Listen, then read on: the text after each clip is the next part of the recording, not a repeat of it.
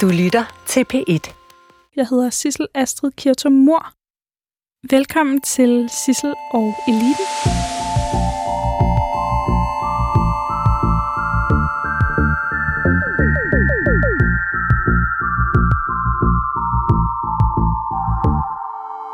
Christoph Ellersgaard, velkommen tilbage. Tak. Tilbage efter sommerferien. Det er dejligt. Du er stadigvæk Ph.D. i sociologi. Det håber jeg. Stadigvæk lektor på CBS. Det er. Godt. Og så er du jo min kartograf i Sissel og Eliten, føler jeg. Jeg gør mit bedste i hvert fald. Du er min trofølgesvend. Ja. Og vi skal i gang med en ny elite. Ja. Forstår jeg på det hele? Ja, altså man kan sige, vi har jo prøvet ligesom at, eller du har prøvet at være rundt og snakke med nogle, nogle magtelite folk, og nu, nu taler vi om inden sommerferien, at nu vil du gerne, eller man kunne overveje det som den, den politiske elite. Ja.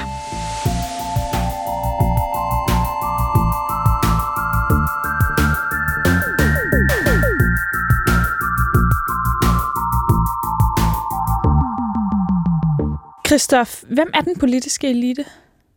Øhm, nogle af dem er en del af magteliten.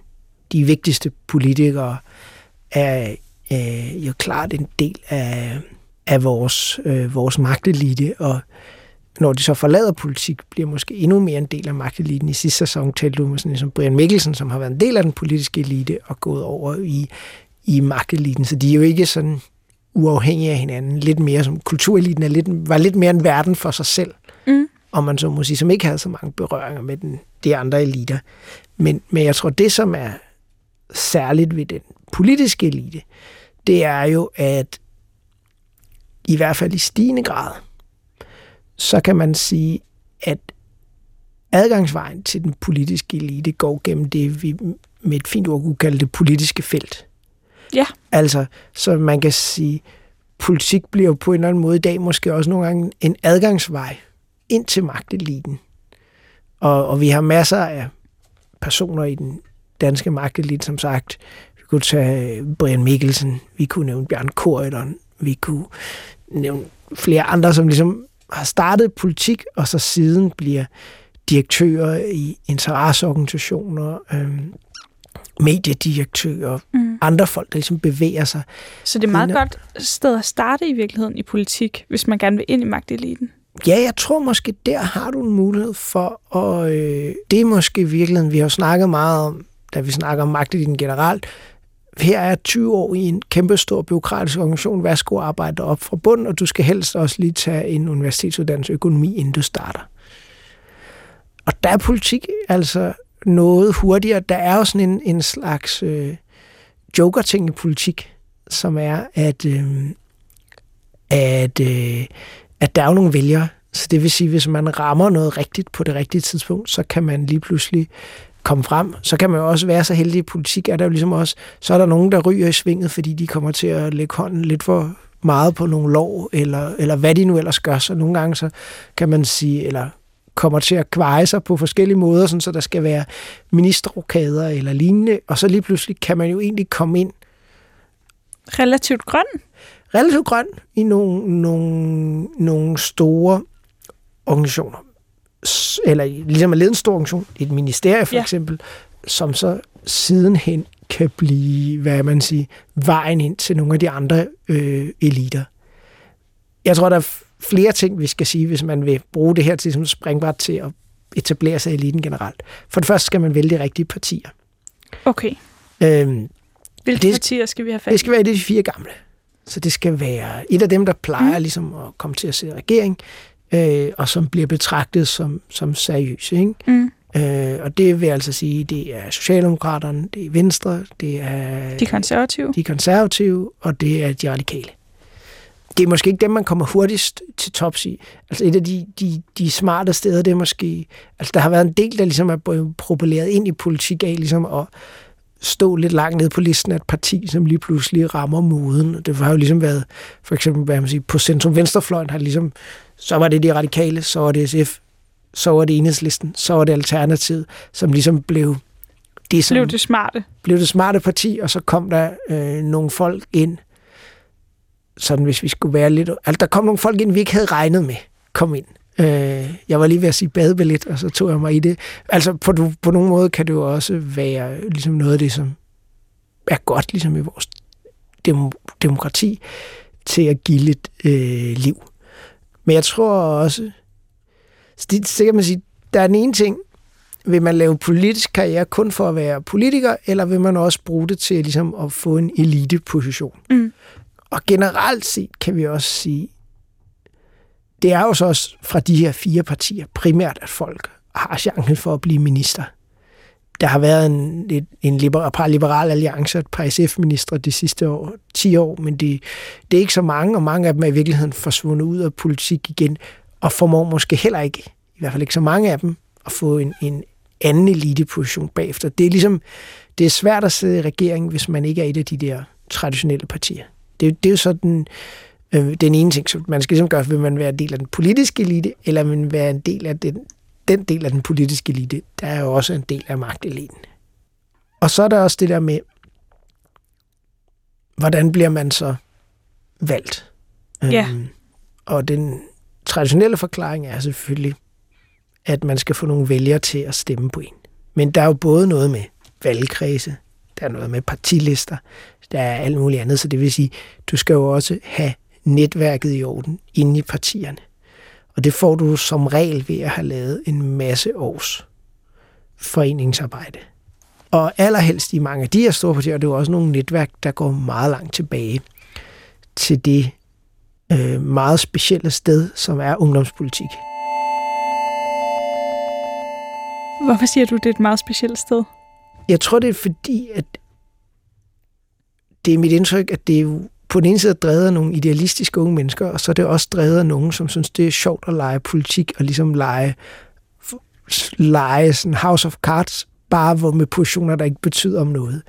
Ikke? Så, så det er sådan et sted, hvor at man bliver trænet i at få stukket knive i ryggen, og, øh, og ligesom at, at folk smider ranker, ikke rigtigt fordi det betyder noget, men fordi det, det er sådan en slags, det synes man også er sjovt. Og det, det er selvfølgelig en grov karikatur af, hvordan det fungerer, men der er også et, et element i, at man slås utrolig meget om noget, der er relativt ligegyldigt i ungdomspolitik.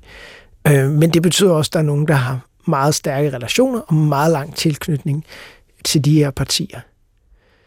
Omvendt så har vi så også den ironiske position af nogen, der har været i de her partier i mange år, så også så lige pludselig, når de så er i Folketinget, så sjovt nok skifter ideologisk standpunkt præcis efter, hvilket parti, der nu gerne vil stille dem op. Ikke? Øh, så der er sådan en, en, en slags partihopper, eller folk, der ligesom kommer ind i det her. Men generelt kan man sige, at vi kunne måske sige, øh, chancen for at komme ind i politik er jo tit enten, at folk har en eller anden form for og her skal vi igen have fat i vores franske held, sociolog Pierre Bourdieu, mm. han snakker ligesom om, der kan være to elementer, man kan have det, det, der hedder, han kalder delegeret kapital, som basically er, hvor lang tid har du været i partiet, hvor mange kender du, hvem kan godt lide dig, hvem stoler på dig.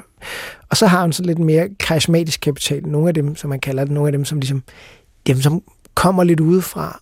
Der ser vi nogle gange i politik, folk kommer ind fra kulturverdenen, eller fra medierne, eller fra et eller andet andet, Øh, vi ser også ret tit, at dem, der kommer ind der, ligesom har en forholdsvis kort levetid. Fordi oh. de... Altså, men det kunne... Fordi de har været tv-avis værter engang, ja. og så lige pludselig melder sig ind i Venstre.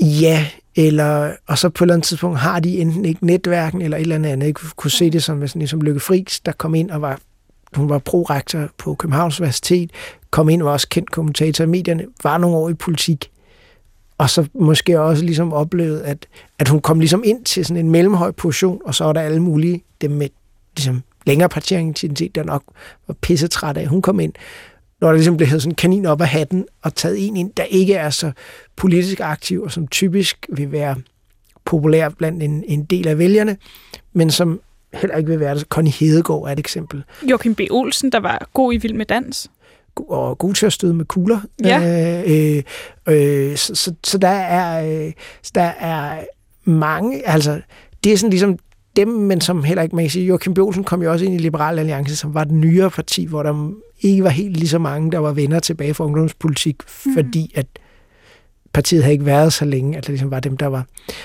vokset op i det, og det betyder også, at der er nogen, der har hvad man siger, et, et nært tilknytningsforhold til nogle af de her partier, hvor det gør ondt og At blive sprunget over. Ondt og sprunget over også gør ondt og, og, og forlade dem. Altså, så kan man så sige for eksempel, det der engang hed børnebanden i SF, de valgte så sådan en blok at springe over i, uh, i Socialdemokraterne, så de kunne ligesom mm. bare beholde deres netværk nu bare i et nyt parti. Øhm, øh, så, så på den måde kan man sige, der er jo en, der er en masse dynamikker, man skal tænke over, men man kan sige, du har jo faktisk chancen her, fordi du jo har været, vi blev enige om, du var faktisk ikke så langt måske fra, måske blev du ikke aldrig rigtig en rigtig del af kultureliten og lærte at gå til receptioner, men du Nej. blev kendt nok fra kultureliten til, at man måske ikke rigtig kan gennemskue, at du ikke var en del af kultureliten i den ja. politiske elite. Så måske kunne du godt satse på det der karismatiske kapital, ligesom at være den, der kommer ind udefra. Det kan være, at, at hvis de bliver trætte af, af, af Joy Mogensen, eller at de bliver ved med at være sure på hende, at, øh, at du så ligesom kan, kan springe ind for højre som det nye, det nye bud på en socialdemokratisk øh, kulturpolitik. Det vil jo... Så det politiske felt eller politik er lidt en lille smule mere... Øh, både fordi der var vælgere og alt muligt andet, så er det jo en lille smule mere øh, åbent og, og foranderligt end de andre. Ja, fordi de bliver fristet af modeluner. Ja, og så tænker man lige, jamen så kunne det godt være, at øh, nu, nu, nu bliver nu bliver de kugle folk i Storbyen lidt for trætte af os. Lad os prøve, lad os prøve med, med Sissel som, som kulturminister. Og hun kender også Poul Skov. Og sådan. Det, det skal nok blive godt. Når det er sagt, så øh, synes jeg, jeg kan observere, om noget tid, så kan jeg give dig et ordentligt svar på det her. Men at de der kaniner op af hatten bliver færre det går ikke så godt. De går for det første, de har ligesom kort levetid, de ryger hurtigt ud igen, det er den ene ting. Og for det andet bliver de også færre og færre, tror jeg. Og jeg tror simpelthen også, der var mange, der ligesom havde tænkt, for eksempel nu når øh, Mette Frederiksen skulle lave sådan en ren socialdemokratisk regering denne gang, og så trak hun nok nogle kaniner op af hatten, basically fordi hun havde ikke så mange politikere at vælge imellem, øh, fordi så mange mandater havde Socialdemokraterne heller ikke i Folketinget. Så de skulle nærmest være ministre halvdelen af dem. Ikke? Og så trak man alligevel ikke så mange hatte, kaniner op af hatten, fordi at jeg tror, at de der netværk bliver tættere, og politikken bliver mere professionaliseret. Det er jo også, hvad man siger, det med, at vi kan se nu, det som der nogle gange i pressen, ikke? der er ikke så skide mange af dem, der har været ude at have så skide mange andre jobs. Og hvis de endelig har været ude at have et eller andet job, så er de jo så som Jakob Ellemann til gengæld født ind i en politikerfamilie, hvor man ligesom lidt nemmere kan komme tilbage efter, fordi at folk har kendt ind, siden man, øh, siden man, øh, siden man gik med blæ på. Ikke? Så der er sådan et, øh, et, et element af den der professionalisering af, at man må gå meget tidligt ind i politik. Man har ikke så meget andre karriereerfaring. Men det er jo et sted, hvor det heller ikke er alle sammen, der har gennemført en uddannelse, så der man, kan man sige... Der kan jeg jo slappe af. Ja, for en gang skyld er der ikke nogen, der, øh, der kommer og skiller dig ud med, at øh, du ikke har læst økonomi. Tror du, det er en god åbning, når jeg skal tale med dem og sige, jeg har heller ikke nogen uddannelse? Ja, det kunne, det kunne godt være. Altså, jeg tror, det er hvis, så, hvis du giver dem alle de muligheder for at fortælle, hvor ikke elitære de er, så, øh, så, så er der ligesom... Øh, en, så kan de slappe af? Så kan de slappe af og føle, at de ligesom kan præsentere de og, og også, som de jo også er, af helt almindelige mennesker, og så, øh, øh, og så ikke ligesom forholde sig til, at det er en helt særlig type mennesker, der, der bliver tændt på og synes, det er sjovt at tilbringe mere end 10 minutter i ungdomspolitik og elsker vedtægter øh, og det slags. Så jeg tror, der er ligesom en, en mulig åbning, en åbning ind. Øhm, Fordi jeg kan bytte med noget karismatisk kapital og lidt ja. kulturel kapital til dem. Ja. Men så er der selvfølgelig også det, at man skal jo også ligesom tænke, jeg tror også, det er vigtigt at have et, som politiker, det, det vil du sikkert opleve, det er jo folk, der faktisk har en ambition om at gøre noget for samfundet eller ændre på samfundet på en eller anden måde. Øhm, og så kan man sige, en del af det er så desværre, at man kan sige, at nogle gange så bliver man så tvunget, tvunget til at spise så mange skovsnegle undervejs, ligesom for at vise, at man er villig til at...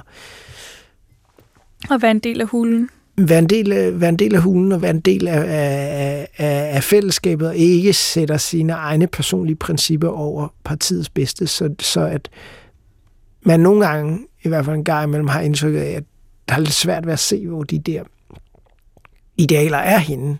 Så tror jeg, det er vigtigt ligesom også at, at have i hvert fald en fortælling, gør sig klar hvad er det så, man synes, eller hvor, hvor, hvor, hvor står man henne? Øhm, for det, det vil helt sikkert også være en måde, man kan knytte bånd til dem på. Hvem synes du, jeg skal tale med for at forstå den politiske elite? Det er et godt spørgsmål. Jeg tænker jo, at det kunne måske være... Dels, nu har vi prøvet ligesom her at tegne nogle typer, ikke? så det kunne være sjovt mm. både at snakke med nogle af dem, der havde det, vi kunne kalde karismatisk kapital. Altså nogle af dem, der er kommet ind udefra og har skulle lære lidt senere at mm. navigere i det politiske spil. Så det kunne jo være, nu har vi nævnt Connie Hedegaard, eller Lykke Friis, eller øh, øh, Tom Jalers. Mm. Og så Frank? Ja. Øh, vil det være okay? Det vil være okay, man kan sige, hun blev jo så også fuldstændig kørt over i det, i ja. det der spil, så, så, så det, kunne, det kunne være nogle, øh, nogle, øh, nogle muligheder. Det kunne også være... Um, det kunne også være for eksempel nogen fra, fra enhedslisten, fordi de jo har det her rotationsprincip, som gør, at de jo hiver nogle, nogle folk ind, som måske også nogle gange har lidt mere livserfaring, inden de, de kommer ind, selvom de måske så ikke nødvendigvis er, er håndplukket fra en anden elite. Så kunne det jo sikkert også være sjovt at snakke med nogle af dem, som ligesom har været i politik altid. Og har ja. været i det der ungdomspolitik og sørge for at, at, at komme rundt i det. Jeg tror egentlig også, du har fat i det er meget smart ligesom at tænke både, kan vi få nogle fra de nye partier, mm. eller de ikke-magtpartierne, og nogle af dem, der er fra, øh, fra de etablerede partier. Og så tror jeg også, det vil være sjovt at snakke med nogle af dem, som er eller har været ministre, eller sådan, altså op der, hvor det er, hvor man, man ligesom er i et, i, et, i et andet luftlag, eller nogle af dem, der har været borgmestre eller regionsrådsformænd, som også har fået det der administrativ præg. Det er i hvert fald meget tydeligt for mig, når jeg har snakket med nogle af dem, som har været borgmestre for eksempel. Mm. At de er, de er jo enormt sådan kompromissøgende og meget sådan, vi kan sgu godt arbejde sammen med alle mulige, eller sådan, at de er jo mindre, de er på en eller anden måde endnu mindre ideologiske og meget mere sådan praktisk orienteret.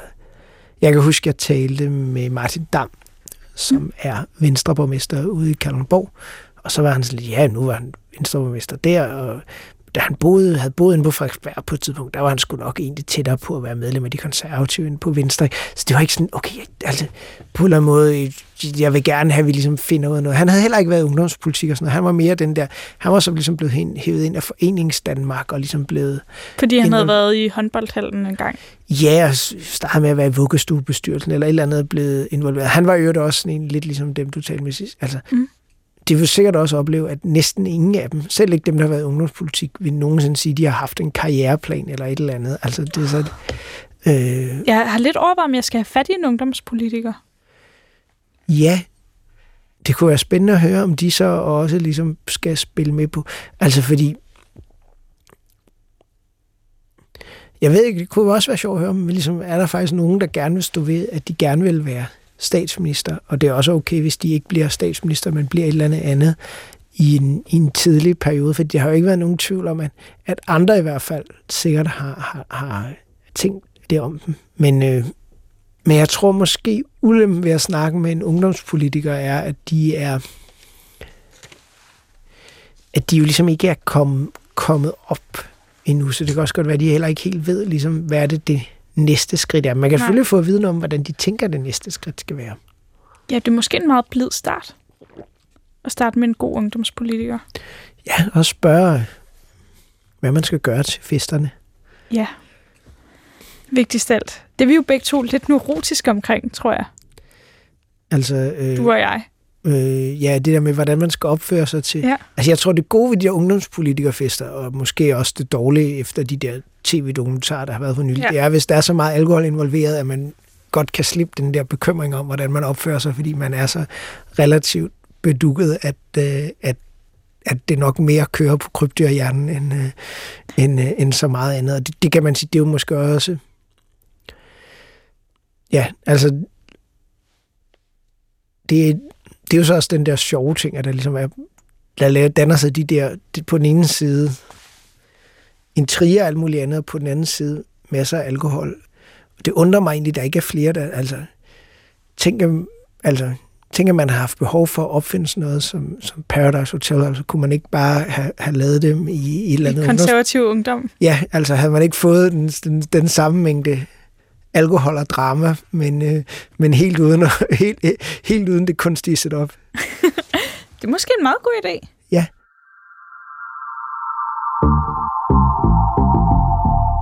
Jeg har tænkt lidt over, om den politiske elite i virkeligheden er den mest kiksede af de tre eliter, vi kigger på. Mm. Det tror jeg, du har ret i. øhm, det er jeg faktisk ret sikker på, du har ret i. Jeg har engang været til folkemøde, hvor der så var en fest henne hos noget, der hedder Rud Pedersen, som er sådan et sted, hvor politikere tager ind, når de ikke gider være politikere mere, eller er inden de bliver politikere, som er sådan et sådan nogle kom, og så hjælper vi dig med at snakke med en politiker om et eller andet, altså et lobbyfirma, ikke? Mm. Det var ligesom om, den der fest var hypet på en eller anden måde blandt nogle af de der folk på folkemødet. Og det kan være, at det bare var mig, eller det og mig, der er en var en kultursnop for Nørrebro, men jeg kom derhen og så tænker, fuck, har, undskyld for, har virkelig for, for første gang nogensinde føler jeg, at jeg er en af de coole personer til en fest. Som Hvad jeg- skete der til den fest, Christoph? Jamen, der blev ligesom, for det første blev der, jeg tror, der blev danset uironisk til Spice Girls. Og, og der var det jo meget tydeligt, at det kunne man også have gjort i kultureliten, men på en anden måde. Altså, det var helt tydeligt, og så var der, der var sådan et eller andet, øh, og jeg mødte et medlem af måske tæt på kultureliten, som også har vores tidligere fælles kollega på Radio 24 Ja. ja. Lars Trier Mogensen. Og jeg ved ikke, om nu... Jeg fik ligesom øjenkontakt med, med, med Lars, øh, som jeg egentlig ikke kender særlig godt, og det var tydeligt, at vi begge to ligesom det var ligesom den der blik i øjnene fra sådan et dyr, der bliver fanget af trafiklys eller et eller andet. At man er sådan, vi er, helt, vi er et helt forkert sted, og hvad sker der her? Og så var vi der lidt, og det var jo kun en ting, men inden øh, sommerferien, der talte vi om det vulgære præg og slid. Og, Ja. øh, og inde på vores kontor har vi øh, et lidt groft udtryk, der hedder det samme, nemlig det vulgære præg ungdomspolitik. Som er lidt, at, at der på en eller anden måde er noget for overivrigt over det. Og Altså, i de virke- vil det for meget. Ja, og i virkeligheden er der jo ikke noget... Det er jo bare et lille fællesskab for sig selv, hvor at Rønnebæren er sure for dem, der ikke er en del af det. Nu mig også til den der fest. Det var Mm. bare, fordi jeg var ikke en del af klubben, og jeg var helt sådan... De fester, jeg kommer til, hører vi bedre musik. Altså mega snobbet. Og det er jo ikke fordi, at, at så, øh, altså, at så, at så kan man ikke tænke det om, om noget andet. Men, men det var bare, jeg tror også, det der måske er tydeligt, når vi snakker om, hvad for nogle ressourcer det har, det er, at, de fleste af dem, der er i ungdomspolitik, har ikke særlig meget det, vi kalder kulturel kapital. Nej. Altså, så det vil sige, de er faktisk ikke... øhm, Øhm, de, de er ikke... De har ikke rigtig er, læst en bog. Jo, de har læst en bog, men de har læst nogle kedelige bøger. Åh. Øhm, De har læst nogle rapporter. De nogle rapporter, og nogle af dem er jo, det kan du høre, de er jo ikke fordi, de er, altså, det er jo netop det, der er pointen ved kulturel kapital. Det er jo ikke fordi, de er dårligt begavet eller uinteresserede, men de læser bare noget andet end det, som er cool. Det er jo også det, der giver de der sjove clash, eller måske også ligesom kommer, fordi tidligere, Mm. så var det ligesom også et krav for, hvis man skulle være i hvert fald elementer af, at der var sådan en særlig kulturinteresse, for eksempel i Socialdemokratiet. Vores første kulturminister, Julius Bumholdt, var Socialdemokrat. Altså, der var både sådan noget, vi skulle brede det ud, men der var også noget, vi skulle også løfte kulturen ind til arbejderklassen. og, og det var sådan et bredt projekt. Og der kan man ligesom sige, at bevægelsen er et, et andet sted nu, og man kan sige, der er sket sådan en opsplitning af universitetselite, kulturelite og, og politisk elite, hvor at, at de ting måske har mindre med hinanden at gøre. Og, øh, øh, og det tror jeg også kunne være sjovt at spørge om, ligesom prøve at finde ud af, hvor politikernes had til kultureliten på en eller anden måde stammer. Og er det bare fordi, at, at basically, at, at kultureliten har været nogle snopper til deres fester? Altså, nu kan man sige... Det er fordi, du har stået og grinet?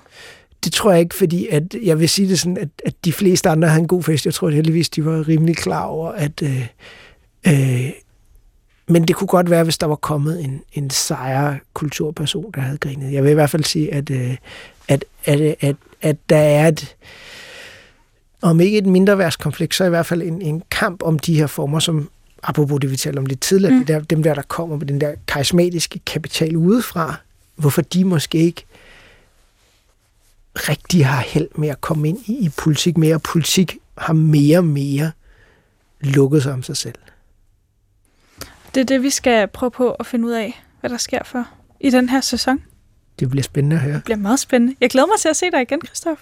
Jeg glæder mig til at høre, hvem du snakker med, og høre, om de kan fortælle os, om det var mig til Rud Pedersen-festen, der er skyld i, at kunstnerne ikke fik noget støtte under coronatiden. Hvis det var det, så vil jeg gerne på forhånd undskylde til alle kunstnerne. Så skal derude. du have hemmelig adresse. Ja. tak fordi du kom. Det var så lidt.